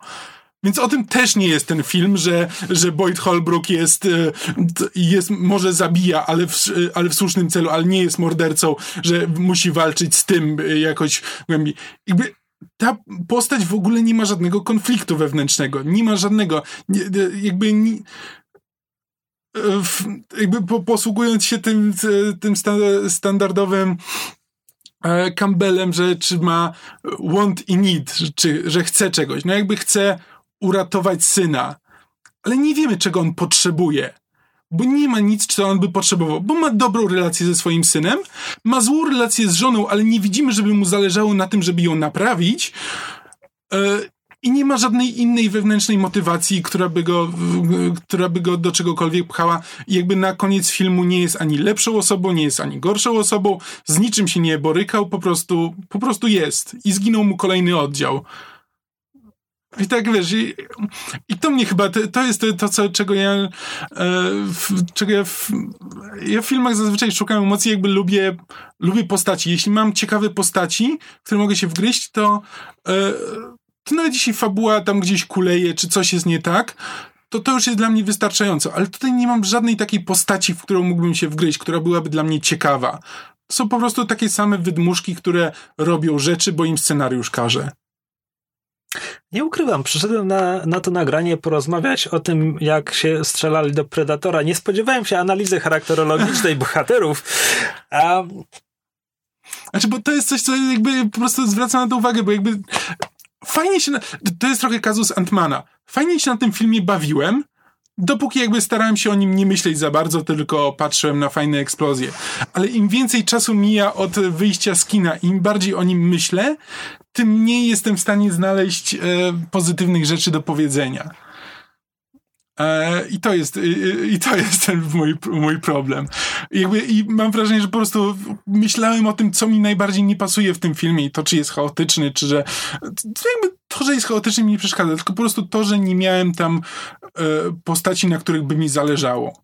To jest po prostu, to jest to, co mnie, e, chyba najbardziej od niego odrzuca i sprawia, że, że nie zrobił na mnie żadnego większego wrażenia. Poza takim ogólnym. Hmm. No ja, ja mogę dodać, że podobało mi się, jak, jak udowodnił, że strzałkami usypiającymi można zabić człowieka. E... tak. Ten film ma fajne sceny. Jakby tego nie. Absolutnie. Shane Black ma. E, ma talent do pisania fajnych one-linerów, e, takich fajnych scenek, które, które trochę podkrę- podkręcają klimat. Tylko, że tutaj nie napisał wiele więcej. No, to jest po prostu taki zlepek scen, które Blackowi się wydały fajne, takim mam wrażenie. Okej, okay, okej. Okay. Kontrargument. Kręcił sequel Predatora. Nie jest, nie jest to cykl, po którym spodziewam się wielowymiarowych postaci, nad, Ale... którymi konf- nad których konfliktami wewnętrznymi będę się zastanawiał. Nie no, tylko że po prostu postać powinna mieć jakiś... Okej, okay, czekaj, czekaj. Zadam to pytanie inaczej. Bo mam wrażenie, że przynajmniej jeśli mówimy o głównych bohaterach, wszystko to można odnieść do Dreda z Karlem Urbanem. Dred, Dreda lubisz, prawda? Tak. Na czym polega różnica? Różnica polega prawdopodobnie na tym, że w Dredzie znaczy, w Dredzie przede wszystkim główną postacią, znaczy jakby tą postacią... Jest ta rekrutka, jest ta ja, rekrutka. Wiem, ja wiem, dlatego powiedziałem, skupiając się na postaci Dreda, wiem, że Dred jest lepiej napisany od Predatora. e, I to też jest kwestia tego, co film jakby, jeśli film porzuca e, jakieś motywy, ich nie rozwija, to to jest problem. Że jakby ja bym nie miał problemu, gdyby ten film się toczył wokół Holbrooka y, jego, y, jego y, kompanów i to jest wszystko, co widzimy. Ale widzimy, że jest jakaś że jest problem w jego małżeństwie, że jest, że ma, że ma dziecko, którego nie widuje. Jakby ten film nam to mówi, nam to pokazuje wyraźnie i nic z tego dalej nie wynika, więc po prostu wprowadza elementy, z których później nic nie wynika, więc ja się zaczynam nad nimi zastanawiać. Na koniec filmu wiemy, że będzie się dużo częściej widywał z synem. Teraz pracują razem. Tak, tak. E, e, myślę, że bardzo znamienne jest to, że w całej tej analizie postaci filmu e, nawet nie wspomniałeś o bohaterce Olivia Moon, która w przeciwieństwie do żony Hojbruka jest przez cały film, mhm. a myślisz sobie, że wcale nie ma większego wpływu na cokolwiek. Nie, niestety nie. Jest też takiego znaczy, po pierwsze jest smerfetką, jest praktycznie no, jedyną postacią żeńską tutaj i jest jakby napisane ewidentnie tak, że e, ona jakby infiltruje ten boys club, e, który ten po prostu klubik dla chłopców, e, po prostu tam są sami mężczyźni. W tej placówce są sami mężczyźni. W oddziale Holbrooka są sami mężczyźni. Ona jest jakby pomiędzy nimi i ewidentnie jakby po prostu rzuca, rzuca fakami i, i pokazuje im, że jakby ich humor jest też jej humorem i w ten sposób, i w ten sposób zdobywa ich uznanie. E, I to jest takie, i to, że jest kobietą, no to no, jakby jest kobietą, która po prostu dobrze, do, dobrze się odnajduje w gronie facetów. I tak, I tak jest napisana. A ponieważ nie ma żadnej innej kobiety na ekranie, to po prostu to, to, to tak widać trochę, że po prostu jest napisana jak, wiesz, jak kolejna, kolejna postać męska, tylko że, e, tylko że obsadzona jako kobieta. No dobra, ale porozmawiamy o strzelaniu. Dobrze. To znaczy nie, no bo jest jeszcze ten bardzo ważny element fabuły, który polega na tym, że poza Predatorem A mamy też Predatora B, którego ja na swój -hmm. użytek nazywam Gigapredatorem. Gdzieś widziałem nazwę Ultimate Predator czy coś tak, takiego. Tak, ale ona jest głupia, więc tak. wolę Giga Predator, ponieważ tak. jest trzymaj, głupia, ale przynajmniej się Giga Predatora, tak.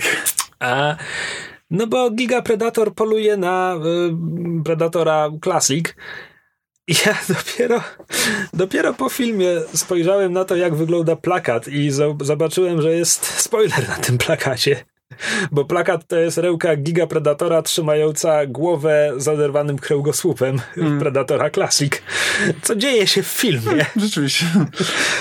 Um, I z jednej strony rozumiem, że to jest takie tradycyjne sequelowe, no jest, no jest, no jest ten, jest jeszcze większy, jest jeszcze groźniejszy i tak dalej. Tylko, że to może zabrzmieć dziwnie. Dobra, najpierw powiem co, to, co powiem, a potem powiem, czemu to może zabrzmieć dziwnie. E, nie podoba mi się Giga Predator, bo on już nie jest Predatorem, tylko jest Terminatorem. To znaczy, on hmm. już jest kurczę nie do ruszenia w ogóle. A jakby najsłynniejsza kwestia z pierwszego filmu krwawi, możemy to zabić. Tak. A Giga Predator nie krwawi. Tak, Giga ale... Krwawi dopiero, kiedy kosmiczna technologia urwie mu rełkę. Hmm. E... Ale za też, że w ramach tego filmu jakby, jakby e, abstrahując trochę od poprzednich części, bo jakby w poprzednich częściach wiemy, że no, Predatora da się zabić, da się zastrzelić. E, ale w tym filmie jakby scena ta, w której Predator się budzi z tej swojej śpiączki i rozwala całe, e, całe to laboratorium, oni tam do niego strzelają wielokrotnie. Jego się kule po prostu nie imają. Znaczy jest jedna bardzo charakterystyczna, charakterystyczna jedna scena, która się na tym koncentruje, to on się w niej zasłania jakimś naukowcem. Tak, ale tam później też to ci, padają... to ci przynajmniej sugeruje, że powinien być wrażliwy na tak, kulę, ale, no, przy, ale zgadzam się. Ale tam parę razy padają strzały i on po prostu w ogóle na nim nie zwraca uwagi. Co później jak pojawia się predator, który jest odporny na kulę, no okej. Okay, Różnica jest, nie jest tak. tak. duża, jak powinna być. Argumentowałbym, że Predator Classic jest w swoich scenach tak odporny na kulę, jak e, Bruce Willis w swoich filmach Tak, nie, to jest ewidentnie plot armor, tylko że po prostu ponieważ wiesz, brakuje, wiesz, gdyby teraz, ale to, to łatwo można by było naprawić, bo gdyby to było pokazane, że no e, parę razy do niego strzelili, on tam krwawi, ale nadal jest w stanie walczyć i wciąż jest niebezpieczny, no to okej. Okay zraniliśmy go, ale wciąż nam skopał dupę i jest niesamowicie niebezpieczny. A teraz mamy Predatora, którego nawet nie możemy zranić. E, to już jest przynajmniej jakaś, jakaś różnica między nimi. A tak to to jest po prostu, no, ten miał plot armor, a ten, a ten ma wewnętrzny armor. Zresztą, tak, tak. E, przepraszam, tam pada kwestia, która też, też mnie, też mnie urzekła, znaczy nie urzekła, ale e, taki pedantyczny, pedantyczny refleks, coś mi wykręcił w żołądku, kiedy pani e, naukowiec mówi, że ma we, e, in, coś tam e, interior exo wewnętrzny exo armor, tak, wewnętrzny, wewnętrzny egzoszkielet. Jest na to słowo. Tak, tak, ja też, też zwróciłem na to uwagę. A, więc, więc powód, dla którego to, co powiedziałem, może brzmieć głupio, jest taki, że predatory mają dobry PR. To znaczy, bo mamy powiedziane, że to są łowcy, które łowcy które? To są, to są myśliwi, łowce. którzy łowce, którzy polują na najgroźniejszą zwierzynę. Na Ziemi są to ludzie, ale w innych plan- na innych planetach to inni, polują na ksamów i tak dalej, i tak dalej. Tak, jasne, okej, okay, tak. Tylko, że oni wszyscy są tym dentystą, który zastrzelił tego lwa. W sensie oni mają mhm. tak absurdalną przewagę technologiczną mm-hmm. pod względem swojego uzbrojenia, że to, to przecież to strzelanie do ludzi Dacza w pierwszym filmie to jest jak strzelanie do, do tych ryb w beczce, co jest kalką z angielskiego, ale pal 6. Już zapełdziłem się w tym zdaniu, nie cofnę się. No e... tak, to jest myśliwy, który chodzi polować na króliki, no. Tak. I nawet ich nie je potem. e, no nie no, ten film ci mówi, że pobiera, pobiera ich kręgosłupy jako trofeum, żeby pobrać DNA królika i wszczepić sobie. Nie, nie wiem, czy zwróciłeś na to uwagę. Ten, ten film argumentuje ci, czemu, czemu predatory zabierają czaszki i, i tak, tak. kręgosłupy. Tak, kojarzę to i też się zastanawiałem, ale oni są już, mają wszystkie cechy ludzi w tym momencie. I lepsze uzbrojenie. Jakby co oni dalej zbierają? Tak, e, tak. E, z takich kwestii, które próbują argumentować rzeczy lub uzasadniać rzeczy, których, których e, może nie trzeba było uzasadniać, podobało mi się tylko, e, podobał mi się dopisek, że poprzez globalne ocieplenie Ziemia staje się coraz bardziej przyjazna dla predatorów. Aha, to, tak. to akurat było ładne i e, znowu nawiązuje wprost do e, lore z pierwszego filmu. Mm. Tak, w związku z czym mam problem z Gigapredatorem, a jednocześnie czy ta jego przewaga naprawdę aż tak się różni od, od przewagi klasycznego Predatora, biorąc pod uwagę tę różnicę poziomu technologicznego i to, że... Nie, nie, bo wystarczy, że miałby zbroję, którą zresztą później widzimy w, w końcówce jest ten... I to by, to by było na tyle, na tyle, tylko że tutaj ma zbroję w sobie. Tak, wow. Więc jedyny, jedyny prawdziwy rezultat jest taki, że przewaga Giga Predatora sprawia, że walka z nim paradoksalnie staje się nudniejsza, no. bo mamy finałową scenę, w której oddział McKenny w końcu działa jak prawdziwa jednostka żołnierzy i nawet źli żołdowi ludzie, których dotąd wesoło mordowali, teraz też im pomagają i oni wszyscy strzelają do Giga Predatora i nawet go podpalają. I, i to nic nie daje. I ja rozumiem, że efekt, kiedy to nic nie daje, efekt na widzu powinien być taki, jak, jak kiedy widzimy T-1000 wychodzącego z płomieni, ale nie, efekt jest taki, że aha, okej, okay, to po co ja to oglądam? Tak, ale to też jest taki e, kolejny plot armor, bo mamy pokazane w pełni, znaczy jak walczą z tymi psami, do psów też strzelają cały czas i nie, jest, nie, tak, nie są w stanie ich zabić. granat w pysk eliminuje psa. E, tak, ale też z drugiej strony ten e, Nebraska strzela temu drugiemu ps, psu w głowę. Bezpośrednio i ewidentnie coś trafia. Trafia mu gdzieś w mózg, bo, mówi, bo jest mowa o tym, że jakiś tam... Zrobił mu lobotomię. Zrobił mu lobotomię. Może chodzi o to, że to był strzał point blank tuż przy skórze, tylko że potem myślisz sobie... Ale jakie to ma znaczenie? To, to, to, czemu potem nie próbują tak wyeliminować giga Predatora? Znaczy i tak... E, A nie, czekaj, próbują, eliminują. to nie działa. Nie, to działa, przecież tak go w końcu Olivia mu skacze mu na głowę i tam strzela mu w, e, strzela mu w łeb. A, prawda. Tylko, że wcześniej e, ten Jane na nim siedzi i, i strzela do niego, się zostaje i wtedy to nie działa. No i wiesz, i to, że po prostu, jakie to ma znaczenie, że no przyłożył mu pistolet do głowy, ale tak naprawdę pistolet, chyba, znaczy tfu, karabin chyba, maszynowy że... nie ma mniejszego ten, któryś, któryś z tych tysiąca kul, które oni wystrzelili, w końcu by trafiła gdzieś w to miejsce. Chyba, chyba że kosmopsy mają te same geny co predatory, bo predatory naj, najprawdopodobniej wzięły sobie geny kosmopsów i dlatego Olivia Moon, kiedy skoczyła mu na kar, wykorzystała całą swoją biologiczną wiedzę, żeby strzelić mu w ten sam punkt, w który Nebraska strzelił kosmosu. Na pewno tak. E, słuchaj, no. W Marvelu to się nazywa No Price. Kiedy fani pisali listy do, do, do Marvela, żeby, żeby napisać, że hej, ale to, co się wydarzyło w tym zeszycie nie ma sensu, biorąc pod uwagę to, co się działo w tamtym zeszycie, to Marvel w kołciku listowym odpisywał hmm, masz rację kto to wyjaśni, dostanie no prize'a. I potem przychodziły listy z wyjaśnieniami fanów. No, że jeśli założymy, że te moce działały w ten sposób i nastąpiło sprzężenie zwrotne, to wtedy to wszystko ma sens. A wtedy Marvel mówił, tak, właśnie tak się stało. tak. Um...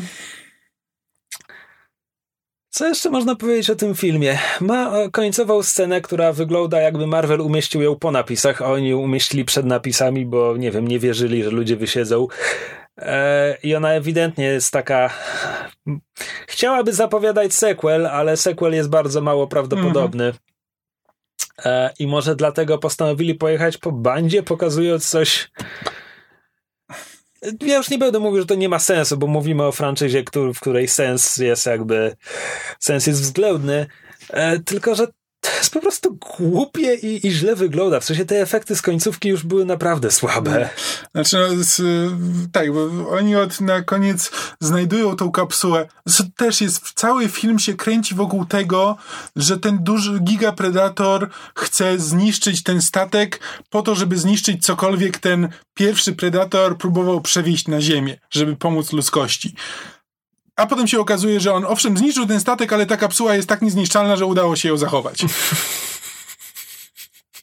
No teraz, kiedy mówisz to takim tonem, to brzmi głupio. No, cały ten film po prostu nie miał żadnego znaczenia. On mógł po prostu puścić tego giga predatora, on by sobie zniszczył ten statek, odleciał na swoją planetę i spierdali po prostu wszyscy. I koniec. I, a, i oni i potem by znaleźli tą kapsułę z powrotem.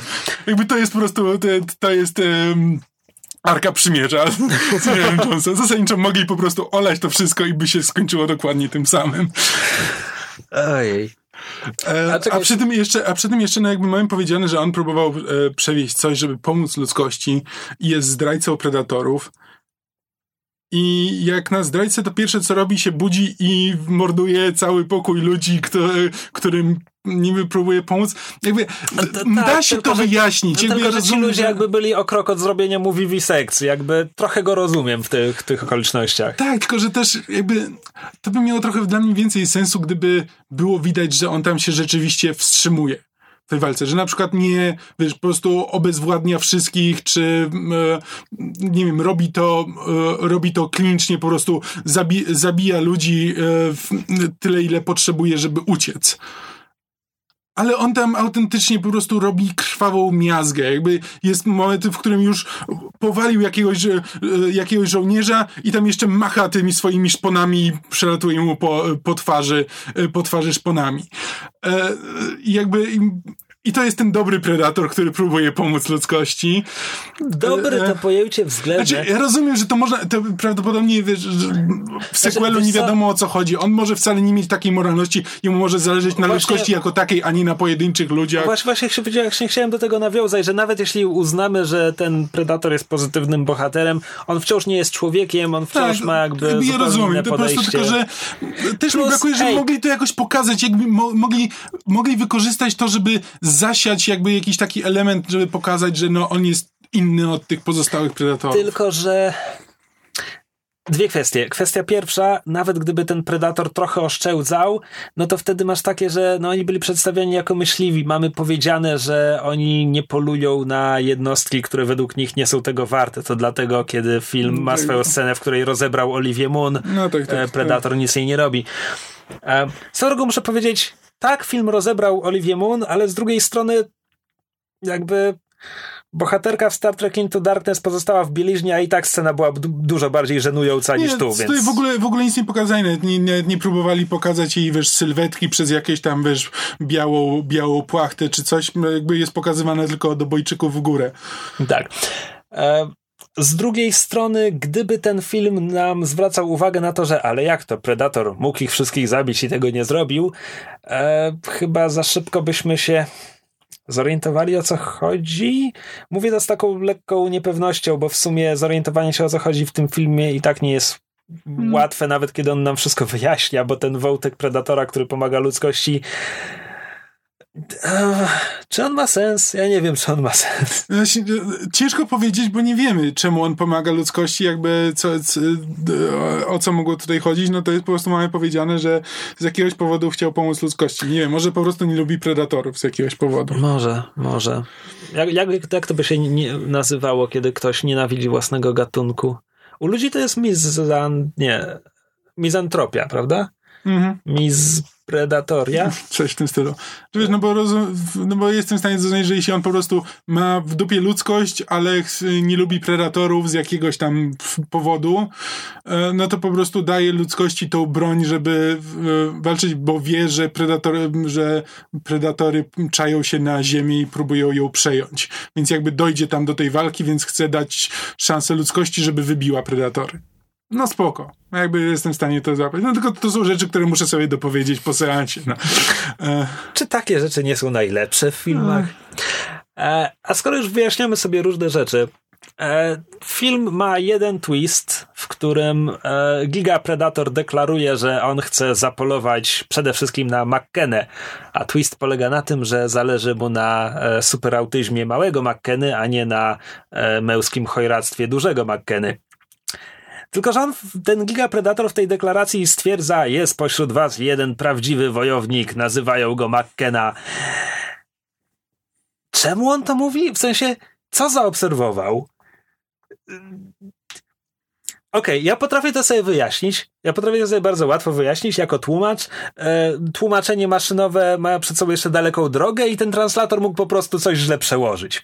Ale jeśli wierzymy na słowo w to, co wypluwa translator jako słowa predatora, on spojrzał na tego dzieciaka i powiedział: To jest wielki wojownik. Czemu? Czemu? Czemu? Znaczy, nie, bo zobaczył, jak otwiera drzwi do statku predatorów? Bo to jest wszystko, co mógł zobaczyć. Znaczy, nie, bo, znaczy, bo ten dzieciak coś tam uruchomił jakby z y, tym, tym kaskiem. Y, on tam, jak, on tam jak się bawił tym hełmem, to coś robił chyba, co miało co, wpływ on, na statek. On na samym początku wyłączał, wyłączał niewidoczność statku Gigapredatora. No tak, i on razy. później ten Gigapredator, patrząc też przez hełm, mamy, mamy dwie sceny, w których najpierw pierwszy Predator, a potem Gigapredator widzą to tam, nie wiem, Chris McKenna, czy jakoś, Chris McKenna to jest ktoś Nieważne.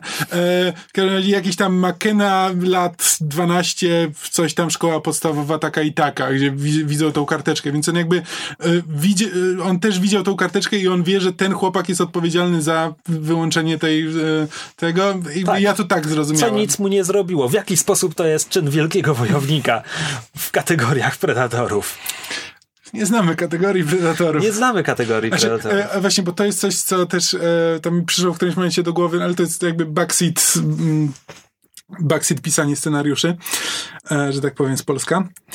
E, bo tak, tak jak mówiłem o Holbrooku, że no nie ma żadnej, że jakby jego relacja z synem no nie ma żadnego znaczenia dla tego filmu. Nie, nie wiem, nie mamy powiedziane, że syn jakoś to przeżywa, czy to, że go nie ma, to ma jakiś wpływ na tego syna.